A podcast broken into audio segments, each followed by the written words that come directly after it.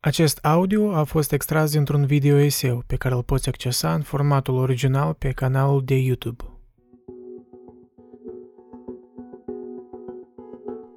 Construirea identității. Asta ne vinde social media.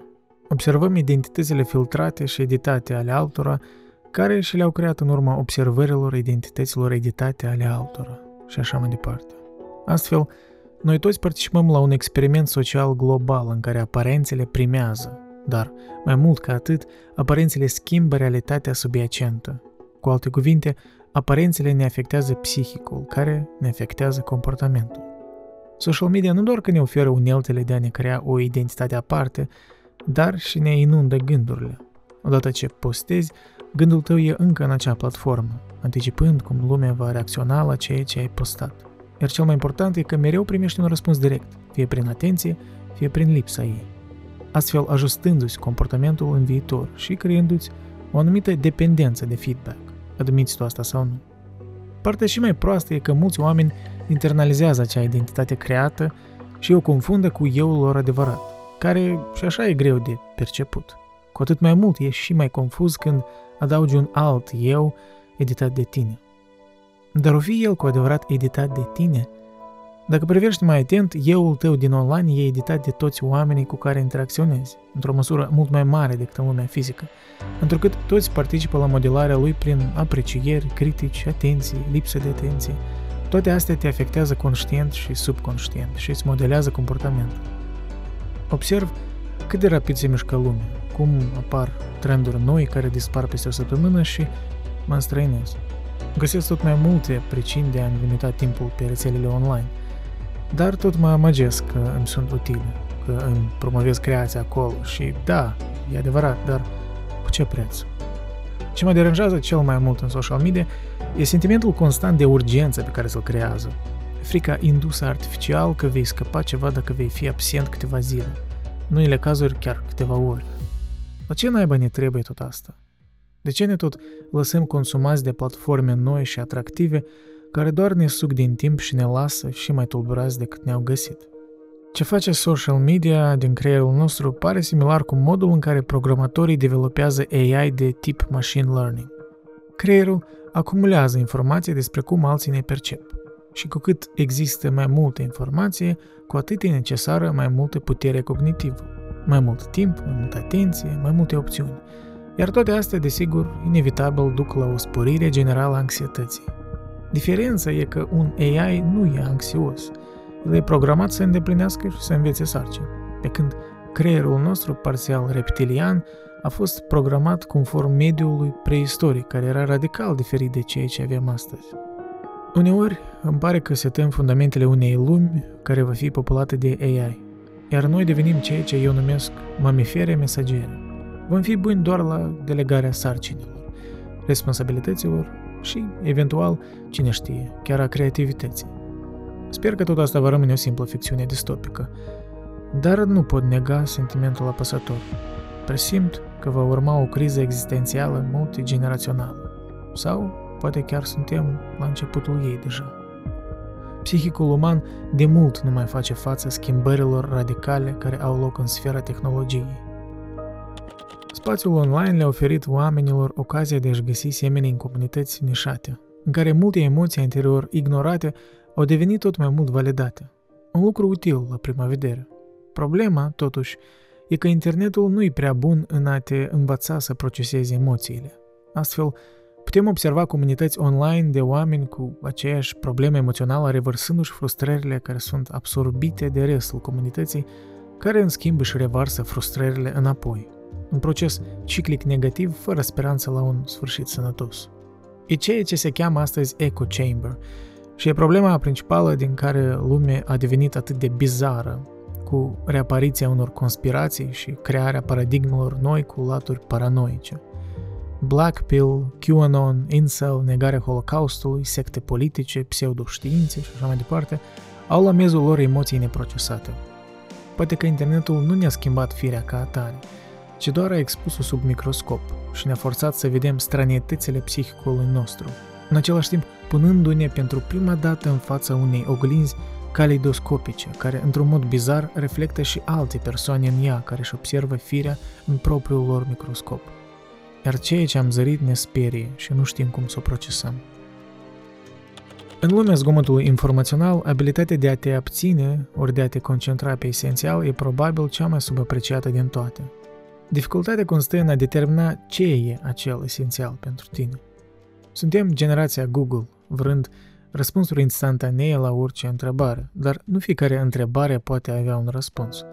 Mai mult chiar, rolul întrebărilor e în primul rând de a ne construi caracterul, de a ne construi sinele, și nu necesar de a ne oferi răspunsuri de gata, căci în acea căutare individuală învățăm să fim mai răbdători și mai calmi emoțional, acceptând incertitudinea ca o parte esențială a vieții și înțelegând că lucrurile bune au nevoie de timp. Dar astăzi suntem orice în afară de calm. Delegăm disconfortul incertitudinii dispozitivelor deștepte, condiționându-ne cu cea mai nocivă idee posibilă, că liniștea trebuie astupată cu ceva, cu sustrageri, informații, păreri, divertismente.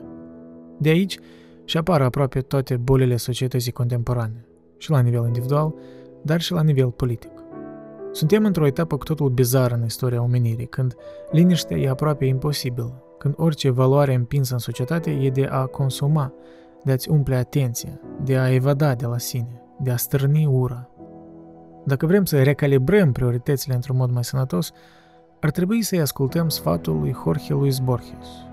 Nu vorbi decât dacă poți îmbunătăți tăcerea. Ne vom izbăvi de țapul ispășitor, ne vom descărca frustrările și ne vom simți bine că am rezolvat problema.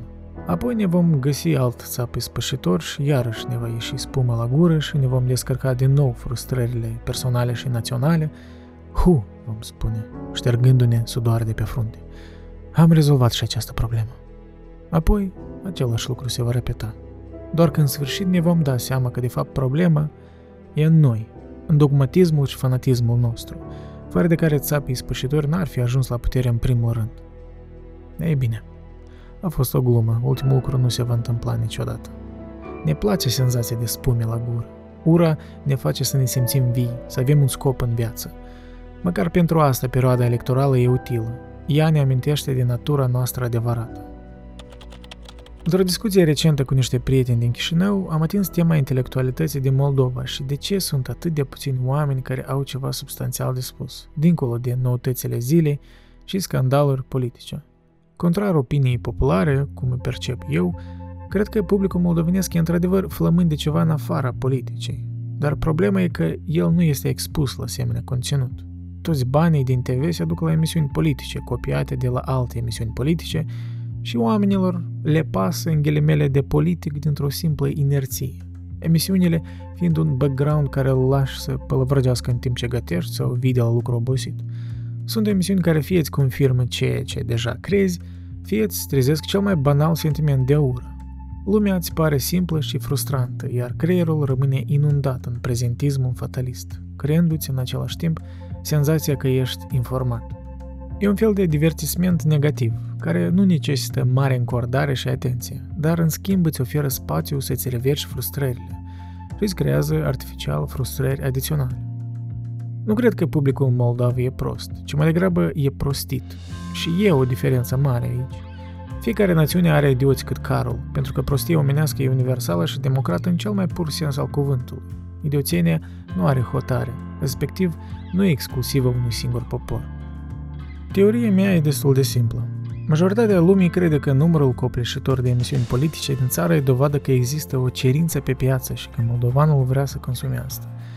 Bine, eu cred că cerințele sunt artificial create de cei care investesc bani în asemenea emisiuni. Și problema nu e că consumăm divertisment politic la așa scară largă, problema e că la noi el e lipsit de substanță. El nu adresează originile credințelor sau ideologiilor și astfel ne cufundă și mai mult în ignoranță. Dacă observi tendința generală, o să vezi că emisiunile noastre politice doar întăresc stereotipurile, dogmatizează și demonizează opozițiile, sau chiar creează artificial opoziții. Divide et impera, cel mai vechi moto de divizare și cucerire, lucrează și astăzi, doar că sub diverse forme.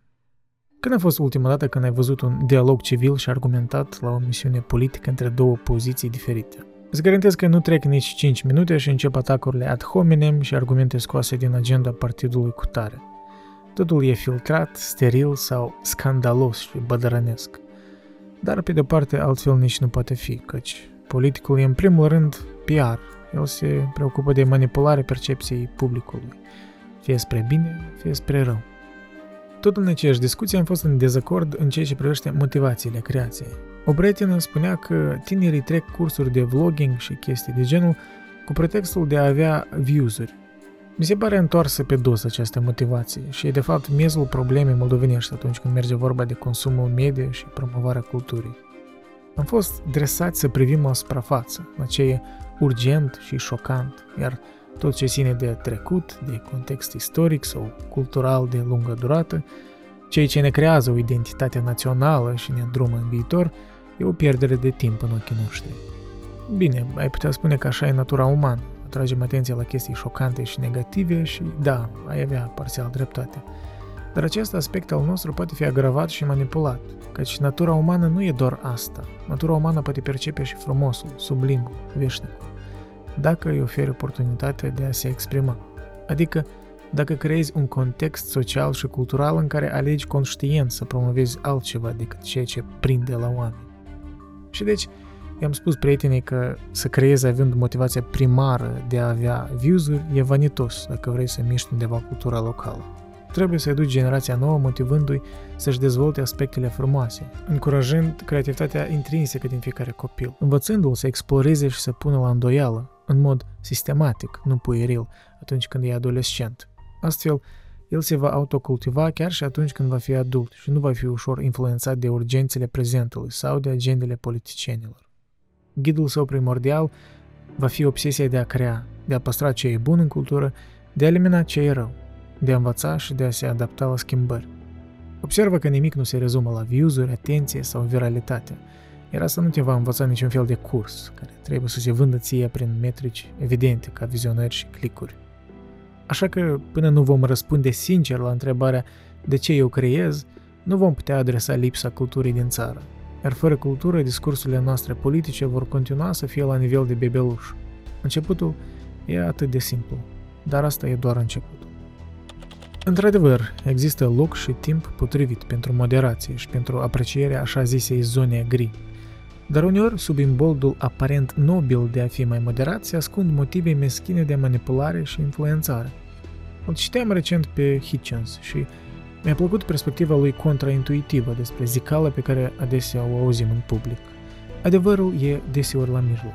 Citez, în ceea ce privește unele întrebări grave, nu există nicio diferență de divizat. Nu se caută o sinteză între adevăr și fals. Soarele nu răsare într-o zi în est și în următoarea în vest.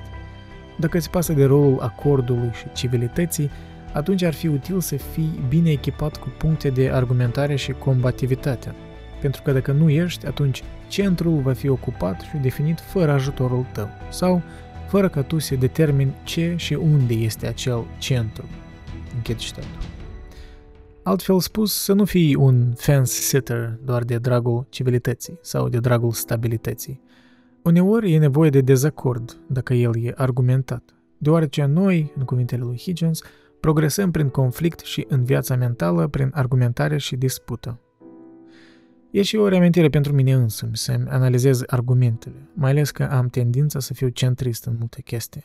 Dacă centrismul meu nu are argumente clare, ci doar există sub pretextul menținerii păcii între două tabere, o gândire uneori eronată, atunci eu sunt un laș, un om fără atitudini și scop. Hitchens aduce și exemplul societăților grecilor antici, când oracolul de la Delphi le sugera să nu vrea nimic prea mult. Astăzi asta se translează ca totul în moderație, ce nu e chiar același lucru. Grecii apreciau simetrie și echilibru, dar în caz că acel echilibru nu mai e, atunci care e sensul în moderație? Să adori un politician e ca și cum te-ai îndrăgostit de o prostituată. Sentimentul poate fi real, dar tot tu plătești la urmă. Dacă COVID-ul ne-a învățat ceva substanțial, e că politicienilor nu le pasă de oamenii de rând. Ei sunt specialiști în decepție și în retorică. Câte cazuri au fost deja în care același politician care a împins niște restricții nu își respectă propriile reguli. Vorba aia, rules for thee, but not for me. după care își cere scuze public, de parcă asta ar avea vreo importanță pentru noi. E pentru PR și imaginea lui proprie, evident. Am citit despre familii despărțite de restricții, cazuri în care părintele cuiva era pe patul de moarte, iar copiii nu îl puteau vizita, cazuri când bătrânii au rămas izolați luni de zile, fără nicio vizită de la oameni apropiați, în timp ce moraliștii care împing politici contradictorii își șterg fața cu un scuze. Până nu ne vom trezi ca populație că acești politicieni ne slujesc nouă, că noi trebuie să-i tragem la răspundere, că ipocrizia lor are mult mai multe consecințe decât ne imaginăm, vom continua să fim sclavi ai statului și ai mult iubitei și proslăvitei democrații. Vă doresc multă înțelepciune în anul nou și să prețuiți timpul cu cei apropiați. Îndrăgostiți-vă în oamenii de alături, în cei care vă înțeleg suferințele și anxietățile într-un mod direct, nu în politicieni și imaginea lor șlefuită din social media și presă. Va trece și această pandemie, cum au trecut și altele, și tot ne vom spune că am scos niște lecții din ea. Însă eu tind să cred că oamenii nu prea învață din istorie, sau dacă învață, o fac doar pentru satisfacerea propriilor interese. Aceste lecții, dacă vor fi, vor dura maximum vreo 2-3 ani, după care ne vom reîntoarce la ceea ce cunoaștem cel mai bine, egoism, oportunism și aroganță. Când vorbesc despre omenire la general, vorbesc în primul rând de elite, politicieni, savanți, intelectuali, oameni de afaceri, etc. Deoarece ei setează curentele. Oamenii de rând de obicei își caută de grija lor și așteaptă ca cei de sus să le spună ce să facă. Și asta e oarecum normal, e de așteptat. Dar o mare parte din elite sunt preocupate cu fantoma stock marketului și competițiile de popularitate. Niște invenții umane care descriu cât se poate de bine esența omului contemporan, obsesia cu imagine de sine. Da, e clar, trăim cu prezentul și dacă te ghidezi după filosofiile orientale și valul recent de mindfulness în lumea corporativă din Occident, vei afla că e bine să trăiești în prezent. Dar oare se aplică asta în secolul 21, când avem niște probleme globale într-atât de specifice acestui secol încât unul s-ar întreba dacă nu e timpul să reconsiderăm dorința noastră de a ne concentra doar pe evenimentele din prezent? Poate meditația și evadarea în sine sunt simptome ale generației noastre mai egoiste, ci nu semne de iluminare. Poate problema omului contemporan e că devine miop față de istorie, un drogat obsesiv ca în Brave New World. Urmărind politica mai atent în ultimii ani, am observat că am devenit mai cinic și mai pesimist față de abilitatea omenirii de a rezolva conflictele importante. Mă frustrează miopia maselor și tind să vreau să rezolv totul. Christopher Hitchens, în acest sens, are o viziune mai trează despre natura politicii și, citindu-l, îmi dau seama că îmi lipsește perspectiva mai largă. Citez. În locul disputei oneste ne se oferă platitudini despre vindecare. Ideii de unitate îi sunt acordate privilegii uriașe asupra oricărei noțiuni de diviziune sau, mai rău, divizibilitate. Mă irită de fiecare dată când aud denunțuri ale politicii diviziunii, ca și cum politica nu ar fi diviziune prin definiție. Închid citatul. Mă fascinează în special concluziile pe care le-a făcut Hitchens în urma deceniilor de călătorii în zonele de conflict în calitate de jurnalist. Suntem, el spune, mai mult la fel decât diferiți și sursele conflictelor sunt, la general, aceleași. Citez. Într-un fel, călătoria mi-a îngustat mintea. Ceea ce am descoperit este ceva foarte obișnuit și lipsit de emoție, care este că oamenii sunt la fel peste tot și că gradul de variație între membrii speciei noastre este foarte mic. Aceasta este, desigur, o constatare încurajatoare. Te ajută să te protejezi împotriva programelor de știri de acasă care prezintă mase fierbinți sau abjecte, fie de oameni fanatici, fie turizi. Într-un alt mod, este o constatare deprimantă. Lucrurile care îi fac pe oameni să se certe și să-i facă proști sunt la fel peste tot. Freud a avut o adevărată dreptate când a scris despre narcisismul micii diferențe. Distincțiile care par banale vizitatorului sunt preocuparea obsesivă a minții locale și provinciale. Închid citat. E descurajător oare asta? Ar însemna că nu învățăm nimic din aceleași lecții? Sau din contră, această realizare are potențialul să ne îndrepte spre soluțiile anumitor probleme care ne par locale, dar de fapt sunt universale, întrucât țin de natura umană la general? Hitchens îl citează pe Frederick Douglass, un lider al mișcării aboliționiste și un scriitor antisclavagist, care declarase că cei care așteaptă adevăr sau dreptate fără luptă erau ca aceia care își puteau închipui marea fără o imagine a furtunii. Dacă am privit la societate ca la un organism întreg, atunci polarizarea politică ar fi ca războiul imunitar continuu între bacterii și anticorpi, în urma cărora se întărește imunitatea, dacă se păstrează un anumit echilibru în proces. Poate problema noastră e că vrem să trăim într-o lume fără probleme? Poate greșeala fatală e credința în utopii? Problema fake news-urilor de astăzi, dincolo de manipularea algoritmilor din social media, apare în primul rând din cauza lipsei de mișcări fizice în lumea post-Covid. Noi nu mai călătorim cum o făceam mai înainte, nu mai avem atâtea discuții față în față cu oamenii, citind mesajele non-verbale de pe fața lor, și deci nu suntem capabili să reînnoim conceptul nostru al realității prin experiențe directe. Fiind anxioși, utilizăm internetul pentru a ne completa realitatea, dar nu luăm în considerare faptul că lumea digitală e o lume totalmente creată conceptual. Lumea fizică e mai complexă, sunt multe legi ale naturii și ale fizicii care influențează realitatea, și un om înțelept știe că nu poate să perceapă întreaga realitate. Iar lumea virtuală, din contră, îți creează iluzia cunoștințelor și creează narrative false, dar care sunt într-atât de atractive încât e extrem de greu să le reziști. De aici și apară realități și fapte alternative. Creierul nostru așa funcționează. El categorizează și simplifică totul din împrejur așa încât noi să ne concentrăm asupra lucrurilor esențiale supraviețuirii. Dar atunci când inputul din lumea fizică e scos din ecuație, cu ce rămâne? Doar cu infinitatea conceptelor din lumea digitală. Devenim inundați în abstracții, creăm asociații acolo unde ele n-ar trebui să fie și suntem extrem de vigilenți, similar unui animal înconjurat de prădători, cu cei ce nu sunt de acord cu realitatea noastră. Suntem prizonierii propriei schizofrenii, intrând în competiție cu schizofreniile altora.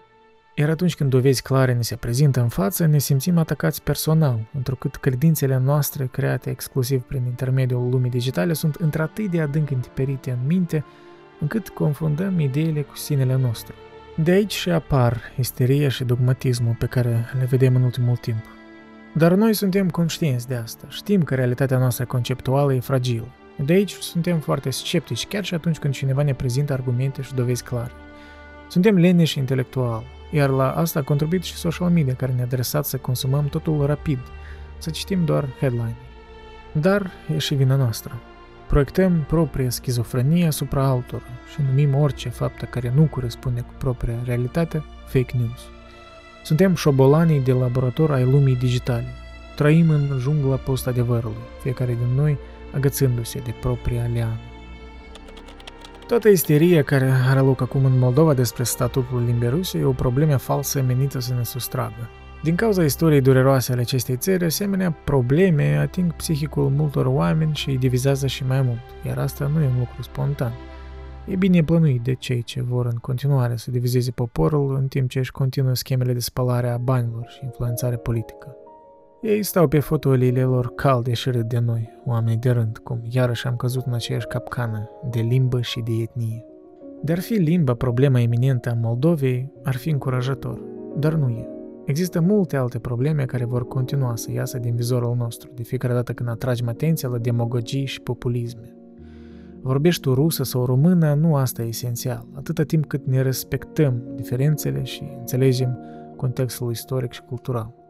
Dacă o limbă minoritară e protejată prin lege, asta e îndeajuns. Nu e nevoie de o legislație adițională care i-ar desemna un statut special. Într-o lume ideală asta ar fi înțeles de la sine, însă nu trăim într-o lume ideală și orice oportunitate de a diviza și mai mult electoratul va fi numai decât utilizată de către actorii politici dornici de putere. Mai e și problema de cealaltă parte, acelor actori politici mai idealiști care promit marea și sarea și își închipuie o lume perfectă în care nu vor mai exista tensiuni interetnice și în care toți ne vom uni uitând de diferențele noastre. Cei ce studiază istoria și natura umană știu că asta nu se va întâmpla niciodată, mai ales în sfera politică, care, după cum spunea Hitchens, e divizare prin definiție. Mai realistic ar fi să ne tolerăm, în ciuda diferențelor și a preferințelor politice diferite. Luând fiecare homo sapiens aparte, vei vedea că suntem mai mult aceiași decât diferiți. Fiecare din noi vrea bunăstare materială, plăceri carnale, sănătate, familie întreținută și un motiv pozitiv de a ne trezi mâine dimineață. Restul sunt diferențe pe care nu le poți elimina și orice slogane utopice de unire eternă și pace pe pământ doar ne vor îndepărta de realitatea vieții de zi cu zi. Nu avem nevoie nici de demagogii menite să ne dezbine, dar nici de demagogii menite să ne unească. E nevoie de o lentilă mai realistă asupra diferențelor noastre. E nevoie de o înțelegere reciprocă, fără ca să ne așteptăm ca toți să gândească la fel ca noi. We have to agree to disagree. Deseori, sub imboldul aparent nobil de a ne uni, se ascund idei tiranice, unde doar o singură viziune e tolerată. Au trecut mii de ani de când ne-am civilizat și tot nu am învățat această lecție. În Moldova un lucru va fi mereu actual, să te plângi că sunt prea multe partide politice și să răspunzi prin a crea propriul partid. Apoi, să promiți că partidul tău e cel mai tehnocratic și actual, să urmărești cursul inevitabil al coruperii și să formezi alt partid, promițând că noul partid e cel mai tehnocratic și actual, să urmărești cursul inevitabil al coruperii și să formezi un alt partid. Cu ceea ce formează partide e clar, au interesele lor. Dar noi, electoratul, de câte ori trebuie să fim loviți în cap ca să ne dăm seama că soluția nu e încă un partid. Avem memoria unui amnezic sau suntem chiar atât de proști? Ceea ce sunt uimiți că în secolul 21 e mai posibil ca un lider al unei țări să scuipe peste moravuri, sancțiuni și politici prietenoase și să-și urmeze propriile ambiții, cu toate riscurile tangențiale, privesc la natura umană ca la ceva ce e într-un progres continuu. E dificil să notez când anume publicul a fost ademenit de ideologia progresului. L-ai putea trasa odată cu Revoluția franceză sau cu ideea filosofului Hegel care vedea istoria având ca scop dezvoltarea ideii de libertate prin intermediul spiritului uman. Sau gânditori ca Marx, care definesc istoria umană ca pe o progresie liniară de la o epocă socioeconomică la alta. Ai putea de asemenea să-i învinuiești pe optimiștii liberalismului occidental din secolul 20, ca Francis Fukuyama, care în anii 90 prezenta teoria păcii democratice, care susține că democrațiile mature se războiesc rar sau niciodată între ele. Bine, sunt multe surse din care oamenii, pe o perioadă, uită că noi totuși mai zvâcnesc demoni, dar care în timpuri de prosperitate și pace relativă sunt îmblânziți și nu se ivesc la suprafață.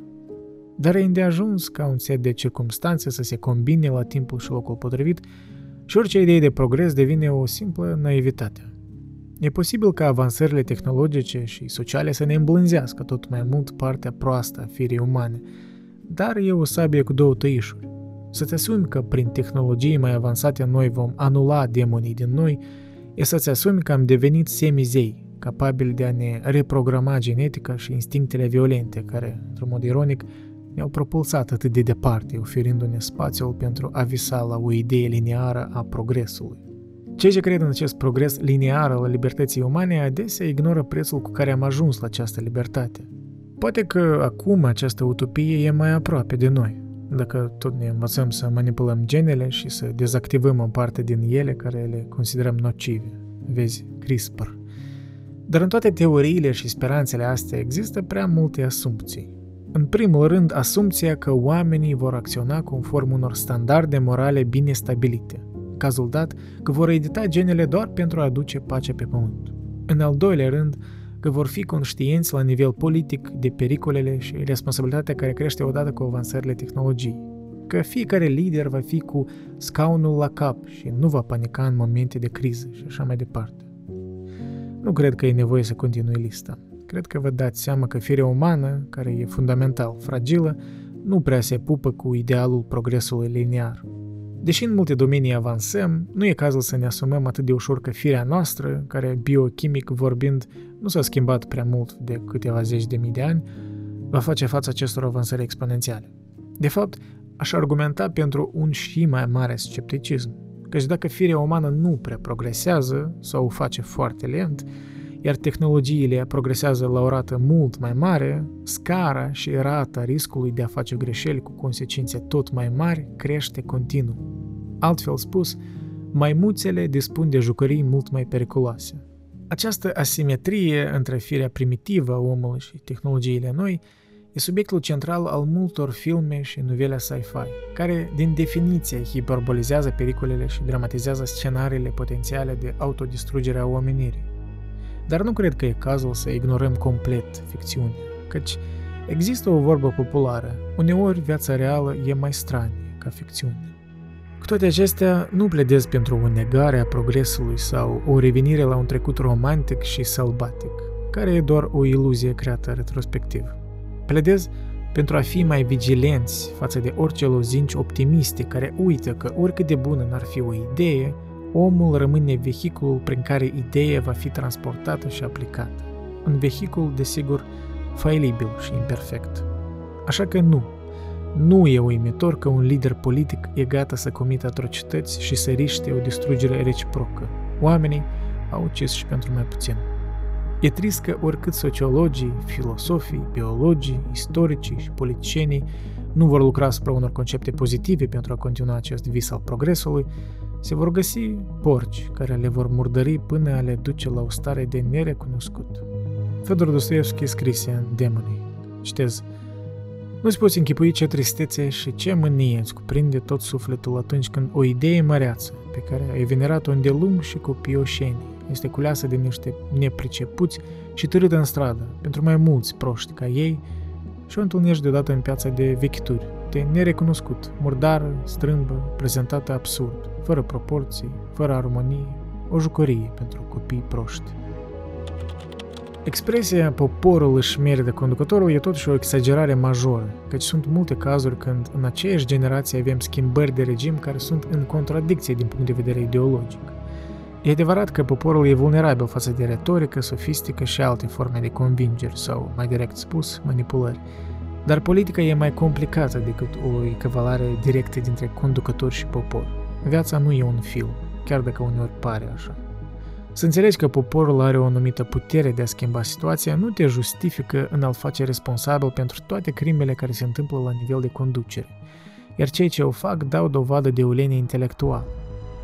E trist ce se întâmplă în Rusia și e trist că mulți oameni au căzut pradă propagandei, dar nu cred că ar fi rațional să invocăm responsabilitatea colectivă, spunând că poporul l-a creat pe Putin.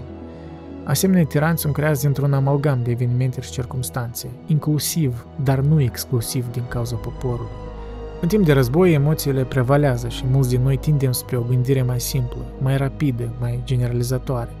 E de înțeles de ce o facem, dar nu trebuie niciodată să uităm că avem această tendință în timp de criză și că e datoria noastră să încercăm să evităm generalizările față de o etnie. În așa momente riscăm să ne revărsăm frustrările și ura asupra unui singur obiect care ar putea include aceste emoții, în cazul dat asupra tuturor rușilor. Sancțiunile Occidentului par la prima vedere justificate și majoritatea probabil sunt justificate, dar trebuie să ne dăm seama că ele pot avea și un efect revers. Cei ce susțineau guvernul doar își vor fortifica ura față de vest, confirmându-i suspiciunile paranoice ale președintelui, iar cei semi-sceptici sau apolitici vor fi ademeniți de retorica de la Kremlin că Occidentul e împotriva noastră. Tot asta are potențialul de a porni o avalanșă multigenerațională de ură interetnică. Asemenea scenariu e tragic și e o profeție auto-împlinită, dar nu știu dacă există o alternativă. Există multă incertitudine și multe detalii pe care încă nu le cunoaștem. De aia o anumită doză de epoche, suspendarea a judecății, e binevenită. Sunt, desigur, lucruri certe. Faptul că o țară a invadat prima, că civili nevinovați din Ucraina mor fără sens și că în războiul ăsta nu vor fi câștigători în sensul direct al cuvântului, ci doar victime.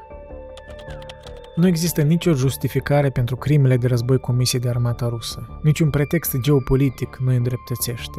Argumentări de genul NATO se extinde nelegitim, unde ați fost acești 8 ani, Ucraina flirtează cu Occidentul care vrea să-i distrugă pe ruși, etc., toate astea, chiar dacă ar putea în teorie conține doze de adevăr, nu justifică masacrele comise de ruși în Mariupol, Bucea, Irpeni. Înainte de război, un oarecare spațiu pentru negocieri și filosofări non-ortodoxe avea dreptul să existe. Era, de fapt, necesar pentru menținerea gândirii critice. Acum însă evidența arată că rușii nu sunt dispuși să negocieze. În declarații sunt, dar declarațiile își pierd orice greutate atunci când acțiunile sunt în antiteză cu ele. Se pare că Putin a ales calea autoizolării și împuternicirii sentimentelor de, în patriotism, dovadă fiind schimbările în curiculumul școlar, inclusiv din clasa 1, care vor fi lansate înainte de 9 mai cu denumirea Sila в Puterea e în adevăr. Dar despre ce adevăr va merge vorba? putem doar specula, dar mă îndoiesc că el va include masacrele comise de soldații ruși, căci asemenea adevăr vine în contradicție cu agenda eliberării promovate de Kremlin. Câțiva ani în urmă, Alexander Dugin spuse că Rusia are adevărul său, făcând tangențe cu postmodernismul din Occident care tot se cufundă în relativism. Era un gest sarcastic, o atragere a atenției asupra ipocriziei din vest, care promovează un relativism cultural având în același timp judecăți de valoare rigide, condamnând injustițiile în cadrul politicii interne a altor țări. Înainte de masacre, înainte de invazie, ai fi putut cumva justifica asemenea critică din partea lui Dugin. Dar acum, după ce zilnic la suprafață ies la iveală crime de război, cu civili morți în stradă, copii măcelăriți, cum poți să mai argumentezi că Rusia are adevărul său? Cum poți să ai asemenea standarde duble, criticând măcelurile americanilor și mai apoi să-i justifici pe ruși doar pentru că ei n-au fost primii? Nu pot explica. De fapt, unica ce are sens e că doar un om rău poate justifica sau ignora asemenea crime. Doar un om rău, obiectiv rău, își poate utiliza inteligența și cunoștințele vaste în filosofie pentru a închide ochii la unele adevăruri care nu coincid cu agenda eurasiatică și multipolară care avea dreptul să existe. Avea fiind cuvântul cheie. Omorul intenționat al civililor nu are nicio justificare și niciun filosof ca Dugin nu mă poate convinge de contrariul. Ce este un rebel și ce este un revoluționar? Într-un eseu din 1947 despre Baudelaire, Sartre făcea diferență între rebel și revoluționar. Rebelul, el spune, de fapt în secret își dorește ca lumea și sistemul să rămână așa cum sunt. Permanența acestui sistem, până la urmă, e garanția abilității lui neîntrerupte de a se revolta. Revoluționarul, prin contrast, chiar vrea să răstoarne și să înlocuiască condițiile curente. Preocuparea revoluționarilor, evident, nu e o chestie umoristică. Altă problemă e că unii rebeli, într-un mod ironic, se autodeclară rebeli. Până la urmă, alții vor determina pentru ei dacă sunt rebeli sau nu. E ca și cu respectul. Îl primești după merit, nu îl ceri. Social media e plină de rebeli pustii. În marea majoritate, rebeliunea lor se rezumă la repetarea unor banalități, ca criticarea unui politician urât de toți, la constatarea faptelor evidente sau la înjurături de dragul înjurăturilor. Există oameni pe care nici nu-i cunoști, care n-au citit o singură carte, dar care prin acțiunile lor erau mai revoltați decât mulți rebeli din feed de pe Facebook. Dar înțeleg pricina, suntem prea investiți în imaginea noastră online. Cumva mă refer și la mine însumi. Am avut și am încă asemenea perioade. Nu mă mândresc de asta. Vorba moldobanului. Vrem de tăti câte o leacă. O leacă rebel, o leacă poet, o leacă umorist, o leacă scriitor, o leacă intelectual, o leacă activist și așa mai departe. De am alege una și am face-o bine. Să fii neobservat, să-ți cauzi de treaba ta, să ai ceva privat, ceva pe care doar tu îl știi și îl apreciezi. Acestea sunt stări și atitudini care ne cultivează caracterul adevărat, dincolo de măștile sociale. Cândva, asemenea viața era normală. Trăiai prin inerție, mai calm, mai echilibrat, cu mai puțini stimuli din afară și, respectiv, cu mai puține necesități. Astăzi, asemenea stare e o raritate. Suntem încurajați să petrecem tot mai mult timp pe rețelele sociale, să ne afișăm viața, să demonstrăm ceva, să creăm o impresie. Dar cui îi creăm acea impresie? O creăm pentru alte persoane pseudo-reale de pe internet, formând cercuri pseudo-sociale în timp ce satisfacem algoritmii care ne manipulează comportamentul prin a crea necesități false care cer să fie satisfăcute. Trăim pentru alții, fiind debusolați de zgomotul informațional, punând presiune adițională în a menține o imagine pentru oamenii în ochii cărora vom apărea ca o imagine temporară pe un ecran din silicon, hrănind percepția că ce facem pe aceste rețele contează, în timp ce viața care de fapt contează, cea obișnuită și privată, trece pe alături. Dar fi să hiperbolizez, ar spune că devenim niște inteligențe artificiale. Nu cred că cineva din noi înțelege pe deplin ce se întâmplă de fapt, cât de mult ne vor afecta aceste rețele pe termen lung și cât de mult ne sabotează liberul arbitru. Intuim că ceva nu e în regulă, dar fiind în mijlocul acestui experiment global de manipulare comportamentală, nu știm încotro să o luăm. Cum să ne recalibrăm? Ce e important? Ce e irelevant? Și cea mai pertinentă întrebare din toate, ce-o fi dacă nu suntem în pas cu tehnologie? Ce gând bizar. să nu fii în pas cu tehnologie. Tehnologia a avansat atât de rapid încât a devenit un fenomen aparte în cultura noastră, un fenomen care aparent ne ghidează încotro să o luăm mai departe. Dar cum poate să ne ghideze ceva ce nu vizează spiritul uman? La sfârșitul secolului XIX, Nietzsche ne avertiza de un nou fenomen care va crește în potența sa, știința ca fabrică. Cu alte cuvinte, știința ca un final în sine, știința care va depăși aspectele spirituale și existențiale ale omului, categorizându-le ca niște relicve demodate și urmărind un oarecare progres. Mă întreb dacă în urmărirea progresului tehnologic am sacrificat calitățile mai puțin palpabile ale existenței umane, dar care totuși sunt importante și care nu trebuiesc rezolvate. Mă întreb dacă ne-am grăbit în a categoriza slăbiciunile omului ca ceva ce trebuie depășit. Și aici îmi dau seama de ironia situației. Nici vorbea negativ despre știința timpurilor lui, dar ubermenciul, supra-omul propus tot de el, e tocmai ceea ce vrem să obținem acum prin știință. E acel ideal al unui om care pleacă dincolo de bine și rău și care își făurește propriile realități. O fi o fantezie a lumii seculare, o fi abisul care ne va consuma odată ce vom privi în adâncurile lui. Ne credem zei cu firi mortali, un paradox ireconciliabil la prima vedere. Dar dacă e tot vorba de zei, simt că vom avea unul din două scenarii. Ori ne vom autodistruge, ori vom depăși condiția noastră umană prin intermediul inteligenței artificiale mult mai avansate decât ne imaginăm acum. Adică ea va deveni, prin definiție, ubermensch, mai mult decât om. Sunt curios dacă Nietzsche ar fi încântat de un asemenea progres.